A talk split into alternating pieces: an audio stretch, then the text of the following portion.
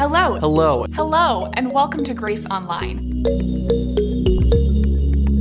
We're really excited for you to be able to receive an encouraging word from Scripture today. Because we know that God is already here and He is ready to be with you. And let's get ready to hear today's message. Thank you, Pastor Chris. I was a little worried uh, that you weren't going to introduce me after that. So I was looking for, is someone else here? I thought I was preaching today. Anyway, uh, thank you for that. Uh, I am Pastor Joel. I'm from uh, Radiant. I'm the lead pastor there, and uh, I've met some of you and seen some of you over these last few months. Uh, it was great to worship with you at Reformation, and then Pastor Chris and I co led uh, a prayer class together in, in the fall, and some of you were at that class.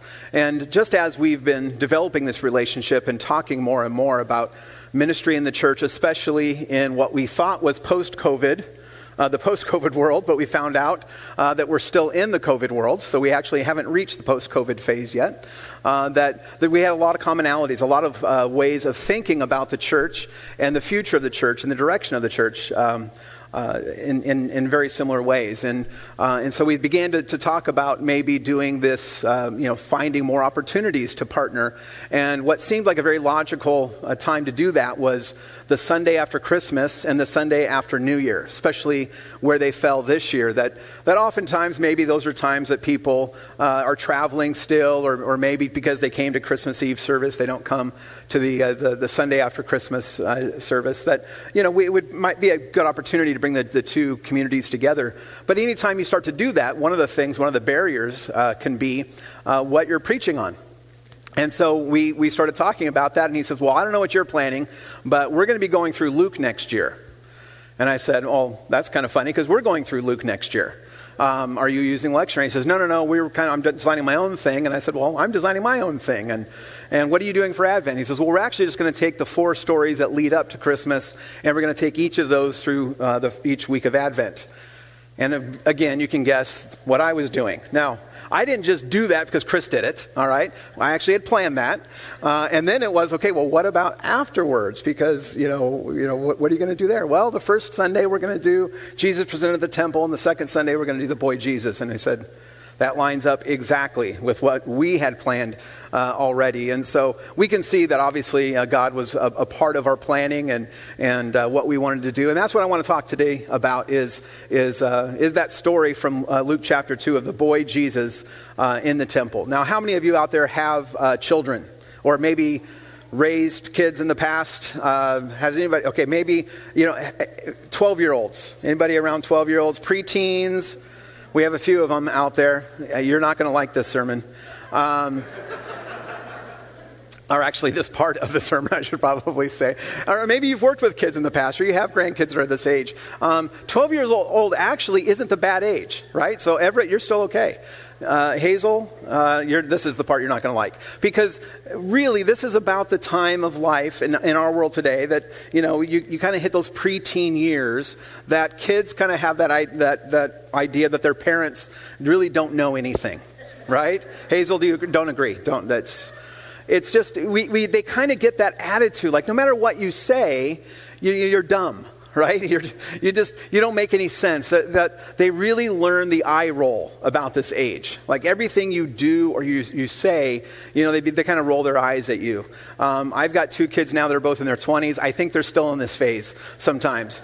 But you know, we even though that might be true of, and it's not true of every 12 year old or 13 year old, but let's just say as a group, all right? Sometimes they can be that way.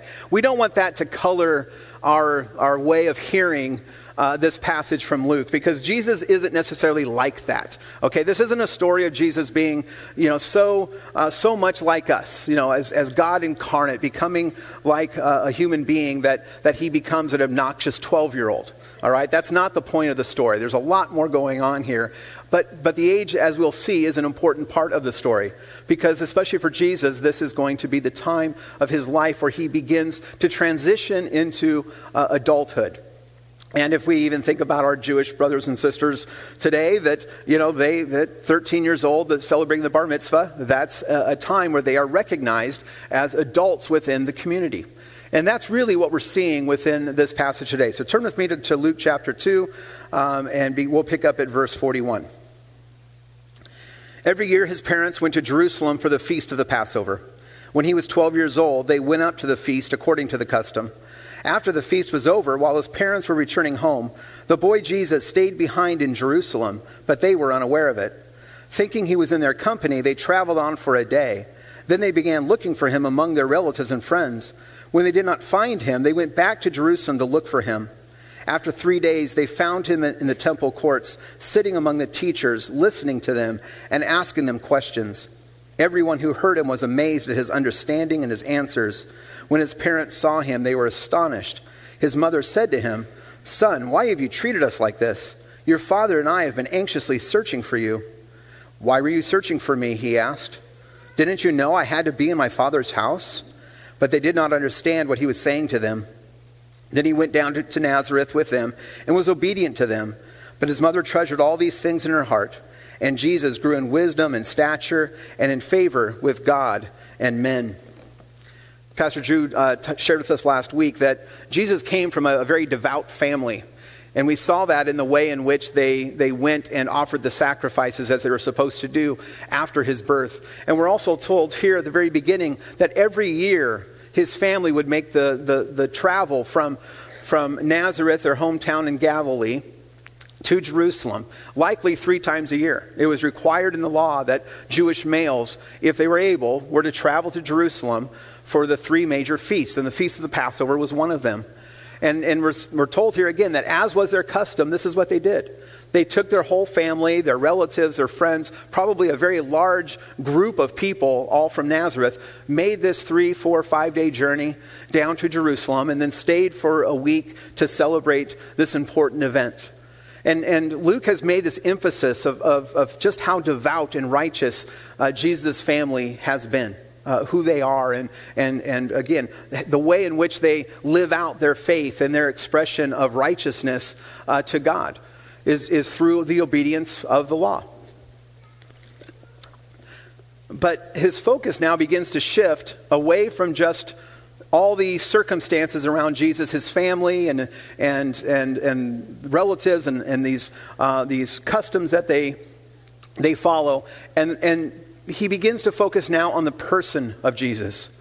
One of the things that we like to talk about, and I, I tell people uh, who are studying Scripture or teaching Scripture, that every time we come to a passage, we really should be asking ourselves, you know, where are we and how did we get here? Um, what's, what's, the, what's the author trying to say here? When, especially when you think about those days and those times, that there were, there were no wasted words, there were no wasted stories. Luke had a, a finite, uh, really, uh, uh, a scroll to work with that, and if you look at both the Luke and Acts, which are one story or really told in two volumes, uh, each fills a scroll. And so this was, he chose his stories carefully, especially understanding that uh, other gospels had, al- had already been written. And so when we look at a story like this, we have to we have to look we have to ask those questions. What is it doing here? What's the author trying to tell us? Why is this story here? Why is it included? This is the only story that we have in all of the Gospels about Jesus, Jesus before his earthly ministry, between his birth and, and, and his showing up 30 years later to preach the kingdom of God. It's the only words that we have recorded of Jesus prior to his ministry. And it's one sentence, essentially, or two sentences. Why were you looking for me? Didn't you know I had to be in my father's house? And so I think we need to focus, again, very carefully on what Luke is doing here, or at least what we think Luke is trying to do. And again, the, the devoutness of the family is, a, is an important backdrop, but it really begins to shift now to the devoutness of Jesus and who he is and the recognition. When we look back and we, we think through all those stories that we've heard of the last four or five weeks, we heard great things about who this Jesus was going to be. Luke has been setting the stage for his ministry by telling us that he is, a, uh, is going to be this Messiah. He is going to be the, God's anointed. He is going to be uh, the mighty one of God, the Son of God. That John was going to come like, like Elijah to prepare the way for the people that even in the story of, of Mary and Elizabeth, that, that John recognized uh, Jesus while he was still in the womb, that that again, something was different about this baby. The angelic announcements to Zechariah and to Mary and to the shepherds all told us that something was special about Jesus. This story here tells us that there's something special about Jesus. And again, I want to focus on that, that age of 12 that it's an important detail of the story that this is the age where Jewish boys were preparing to become men. And this was not just in terms of religiosity, of, of taking responsibility and ownership for their faith and for their obedience to the law, that they were just viewed as adults within the, the synagogue. They were viewed as adults, really, within the community of, of, of, of not just their faith, but of their neighborhood, their families, of, of where they lived. This is the time where they began to enter into their apprenticeship, into their career. You know, it's kind of like what we might think about today and, you know, people that are graduating high school or college, that we begin to think about what, what is it you want to do? What is it you want to focus on in your life? What is it you want to be about? And for many people, that was never a question of, uh, that people asked themselves in the ancient Near East 2,000 years ago. You did what your family did, right? You worked in the family business from the time you were a child. If your parents were fishermen, you tied the hooks, you, you mended the nets, you did whatever was needed in order for the family to survive. And the expectation of Jesus would be the same. And that's an important backdrop here. Because within this context of going down to Jerusalem to celebrate the feast, we're also seeing Jesus in a different light now. He is not just the, the kid that disobeys his parents, even though he seemingly does here. He has a reason for that. He is not this bratty 12 years old. He is at this point in his life where he is really discovering who he is and what his purpose in life is all about. And that is revealed to us. Now, we don't criticize his parents too much for losing him, right? Did you guys watch Home Alone? It's one of my favorite Christmas movies. There's, at least it's in my top 10, okay, or five maybe. It's a great movie, and, and you kind of think, well, how can, how can a family leave a child behind as they fly off to Europe? Well, they, they painted that picture pretty well for us in the movie because there was so much chaos and there was multiple families living in the house at the same time and they're all missing and then a, a, neighborhood boy came in and, and kind of messed up the counts for as you know for the vans to the airport and it was a long time later before they even realized that the boy was missing that kevin was left home alone well, you know, we kind of have a similar story here. A large group of people that travel down to, to Jerusalem, and then when they go back home, they're in a caravan, right? And you start to think, when you have a big family, you think, well, Jesus is probably with his cousins. He's probably with so and so. Maybe he's with his neighbor, friend, or something. You just kind of lose track. And you're assuming that somebody has, you know, is somebody's got their eyes on Jesus. He's got to be around here somewhere. And it's a full day journey before they recognize that he's not there. And then it's a full day journey back, but where could he be? Maybe he's with the relatives they stayed with. Maybe Elizabeth's family is still in the area, um, or she's still alive. Who knows? That they're looking for him, and when they find him, they find him in the temple. And, and, and pay attention to this verse. What is Jesus doing in the temple here? Well, it says in uh, verse 46 they found him in the temple courts, sitting among the teachers, listening to them and asking them questions. Sitting among the teachers, listening to them, asking them questions. I think Luke is preparing us for what Jesus is going to do in ministry here in the way in which he describes what is happening in the temple. He's sitting amongst the teachers, and I think there's a couple ways we can understand that. One way is that he's a, he's a student, he's an apprentice, he's learning from these rabbis.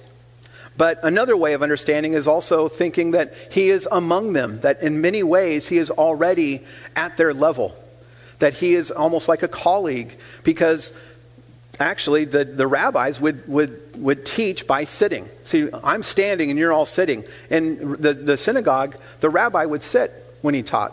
And even in the temple courts, he could sit and people would gather around. And so perhaps Jesus is sitting amongst colleagues. He's already showing himself as being one of them, or at least being a teacher, but a different kind of teacher. He also is listening to them and asking them questions. This is something that we're going to see throughout Luke's gospel as we go through it. Do you ever notice with Jesus when, when somebody asks him a question, what does he usually do? He turns it around and asks them a question. Right? Isn't that annoying? Right? I mean, it's, it's a great teaching tool, by the way.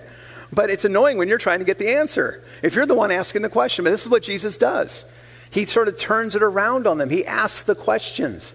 And, and he pays attention to what they're saying and asks the question in a way to challenge perhaps their, their teaching or their thinking. Luke is already setting the, the stage for that. And we see it because when we see that, that they find Jesus doing these things, the very next verse says, Everyone who heard him was amazed at his understanding and his answers. This is another commonality we see without Luke. We've already seen it the last few weeks.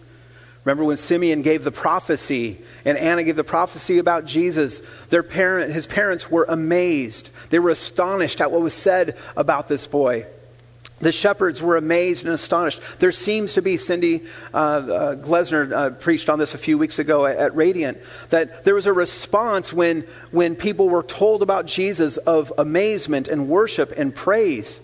And we see that continuing, and that continues to be a theme throughout Luke. That when Jesus teaches, people are amazed and astonished at what he is saying. Oftentimes, because we're told that he is teaching as one who has authority and not as their teachers of the law. And I always pick up on that, at least from the English perspective of, of authority, that the root of authority is author. And it helps me understand, too, that, that it's, it's as if Jesus is teaching, he is the author of the book from which he is teaching. Think about that for a second, right? Who wrote the scriptures? No, not, not man. Man were kind of the, the scribes. God wrote the scriptures. So when Jesus is teaching the scriptures, he's teaching as if he wrote them because he wrote them. Does that make sense? All right, it's not rocket science. This is not an SAT question. It's very simple. Jesus wrote the Bible. I mean, this is about him. He, this is his story. And so when he teaches, he teaches it very differently. It is not some Yahoo like me standing up saying, This is what I think it means. It's the author standing up saying, This is what it means. Anybody watch Sopranos? You don't have to admit it. I know most of you have, just by statistics. All right. Uh, it's, it's, it's a violent show on HBO. Came out many years ago. Um, but I don't even know why I'm talking about this. I have time. Uh, right? Don't I? Chris is going, yeah, you got all the time in the world. Um, but the, Soprano, the Sopranos, the end of The Sopranos disappointed a lot of people. All right, and, and if you watched it, uh, you would know that uh, Tony, the lead character, this mobster, is in this, this cafe with his family, and all these things are kind of going on around him. And it, you know it's the last episode, you know something's going to happen, and then all of a sudden the screen goes black. And it just stays that way for like five seconds, and then the credits roll. And it's the end of not just the show, but of the whole series. This happened over 20, about 20 years ago right? And, and I remember talking to this, I had just watched this, I just finished watching it during uh, COVID. And, um, you know, it kind of threw everybody for the loop. And so I immediately went on the internet to say, what happened at the end of The Sopranos? What happened there? And, and I Googled it, and nobody knew. There were all these theories, and people were, were saying, well, it's because of this, it's because of this, you know, this is, this is what it means. Tony was killed, that this happened. And the, the person that created The Sopranos, the person that wrote the story, would not divulge the information. He wouldn't say. And literally, just like a month ago, he came out and, and revealed what actually happened at the end of what his intent was. And that was that, yes, Tony was killed. And this was big news if you were a Sopranos fan. I mean, again, after all this time, there was finally a, re- a revelation. Now, what does this have to do with our story today? I don't know. Now, what it has to do, this is what Jesus this is how Jesus teaches. He reveals the things that are hidden. And when he comes, he reveals these things. And they are astonishing to people because it's not what they expect. They've been rooted in their, in their history, in their law, in their, their own expectations, their own desires for so long. Jesus shows up and says, This is what it actually is all about. And he's beginning to show this at the ripe young age of 12. And not only are the people astonished, but his parents are astonished. They hear him and they go, What is going on here? And they ask that parental question Why have you done this to us? Why have you treated us like this? Why do you hate us so much that you would do this to us? And this is Jesus' answer again. He says, Didn't you know I had to be in my father's house? This is not a snarky, you know, again, 12 year old answer. This is Jesus, a genuine question. Like, based upon everything else, the, I mean, just the stories that we know about in Scripture, right? Mary had an angel appear to her and tell her all of these things. She was miraculously uh, uh, conceived this child. She had uh, shepherds come and, and, and prophecies told about Jesus. So, you, you, know that Christmas carol, that Christmas song, Mary, Did You Know? We were talking about this with my family at, at, at Christmas time, and my brother said, You know, I'm just going to have a shirt that says, Mary knew. Right? Mary knew. Mary knew because she was been told over and over again. So this is not Jesus kind of being a jerk to his parents. He's kind of, I think, genuinely asking the question like, hey, didn't you know this was part of my calling? Didn't you know this was part of, of who I'm going to be? This is, this is going to be, hi, choir, I didn't know you're over there. I apologize. This isn't my good side, by the way. I don't have a good side. That's the joke. Anyway, I lose my place when I do that. Um, I got to start over. No, so Mary knew all these things, and Jesus is just simply saying, how, how could you not know? This is, this is who I am. This is who I am.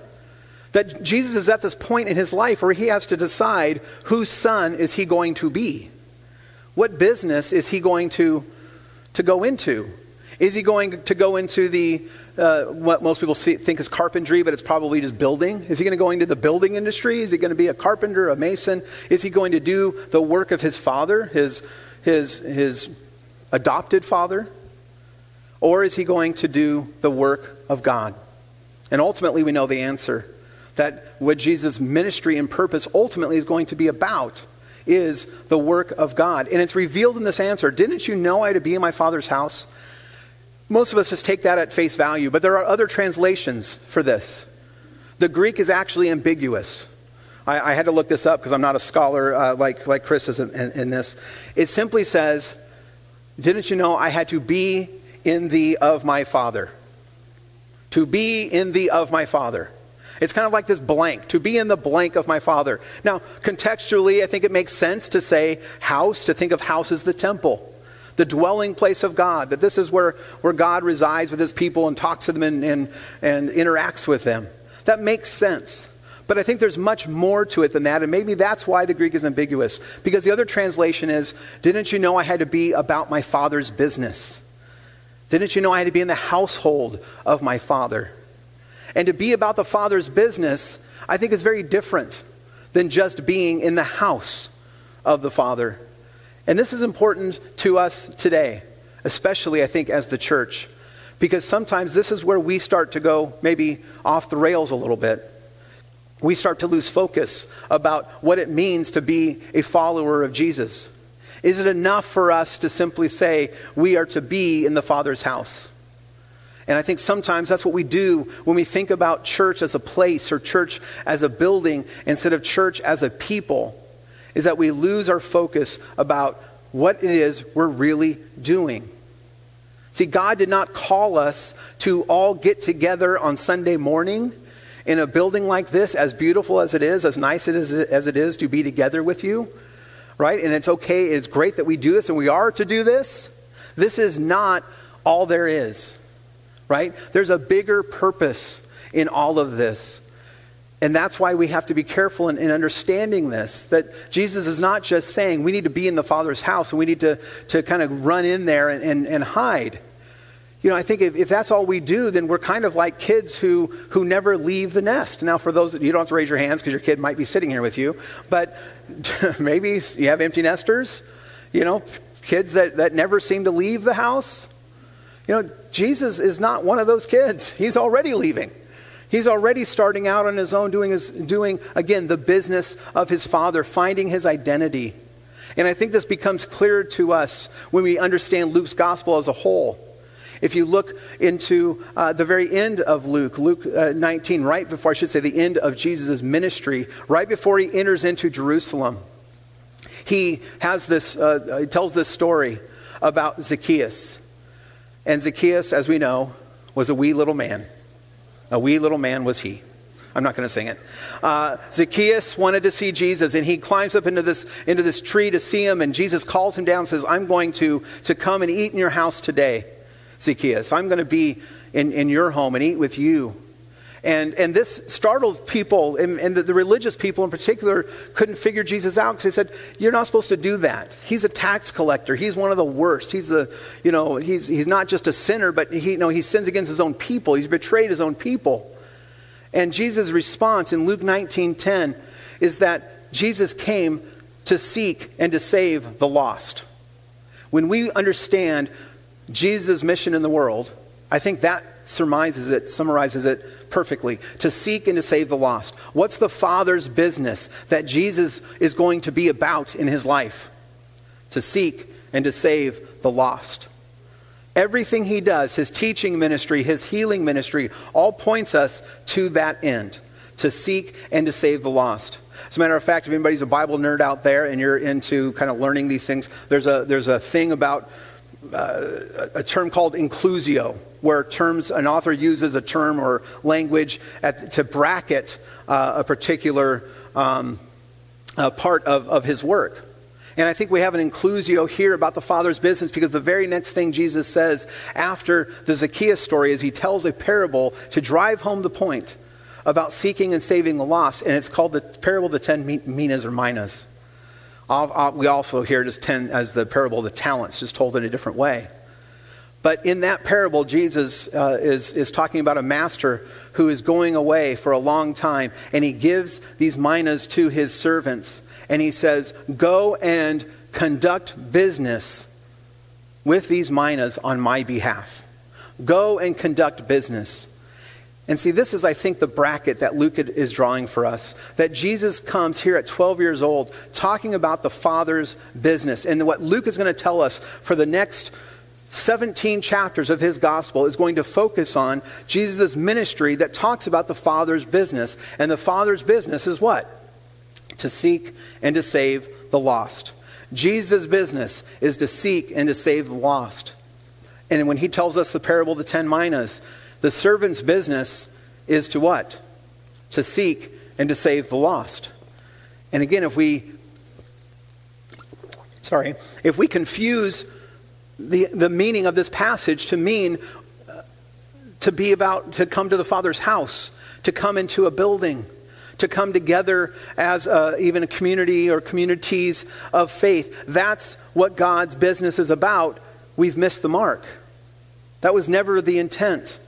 God's business is to seek and to save the lost. Our business is to seek and to save the lost. And maybe a better way to put it is this what we do in here is for out there. I don't know where I got it, so I can't tell you, you know, this pastor said it, but I think it's a great saying. What we do in here is for out there. We don't do this for ourselves. We don't come together just for our own purposes or to fulfill our own needs, our own desires. Everything we do should be about the Father's business. And that Father's business is what? To seek and to save the lost. Everything we do in here is for out there so that our mission field is understood as the people around us, the neighborhoods we live in, our homes, even. Really, the beginning of our evangelistic efforts, our mission, is in our home. It's in our neighborhood, it's in our workplaces, it's in our communities. And it's to those people who are the least and the last and the lost. That's the mission that we've been called to as the church. Not to just come in and, and feel good about ourselves or hear the stories that we already know or, or hear the gospel again. We need those things. We have to be reminded of those things each and every week. We have to hear the good news of the gospel so that we can go out and share that with other people. We've said it already in our confession. I don't know where you got that Jesus creed, but I love it. I'm going to take it. Um, but, you know, we said it at the end of that. We, said, we sang it in the first hymn, right? What are we to do? Go tell it on the mountain over the hills and everywhere. We go, our call as Christians is to go and tell people of this good news. See, one of my fears as a follower of Jesus, but also a leader of followers, is that one day God's going to show up and, you know, like God walks through the doors and just says, What are you all doing here? yeah, thank you. I'm glad somebody got that. like, like, what are you doing here? This is all good. It's nice. But again, this is not what I've called you. This is the beginning, this is the launch point. You go from here out there. What we do in here is for out there. The good news is not for you just to keep for yourselves. When the shepherds got the good news, they were told to go into Bethlehem and see this thing, and there will be a sign to them. There will be a baby wrapped in clothes and lying in a manger. And they went and they saw it, and when they saw it, they glorified God, and then did what? Went and told everybody about it. When the woman at the well encountered Jesus and received from him grace and mercy, what did she do? She went and told everybody about it, totally unashamed of her past, totally unashamed of her present, simply saying, There is a man that knows everything about me. Come, I think I found the Messiah. That should be our response. And I think for those of us like me who have grown up in the church, we, we, we, we fall into this trap. And I think this is the problem that we're having in modern uh, Christendom today, especially in America, is that we, we fall into the trap of, of this is what Christianity is. Come to church on Sunday. And yet, that's not it. It's the starting point. It's the beginning. It's the launching point. It's where you hear the good news. It's where you invite others to hear the good news. But your mission and your ministry is out there to seek and to save the lost. Again, this is not, this is not unique to just us. This has been the Father's business all along. We use adoption language about being brought into God's family, just as Jesus now understood that he belonged to the family of God and therefore had to be in the Father's house and the Father's household to be about his business. We have been brought into the Father's house. We have been brought in to the Father's family. We are now daughters and sons of the King. And our calling and our job is to carry on the Father's business, not just be in the Father's house. Let's pray.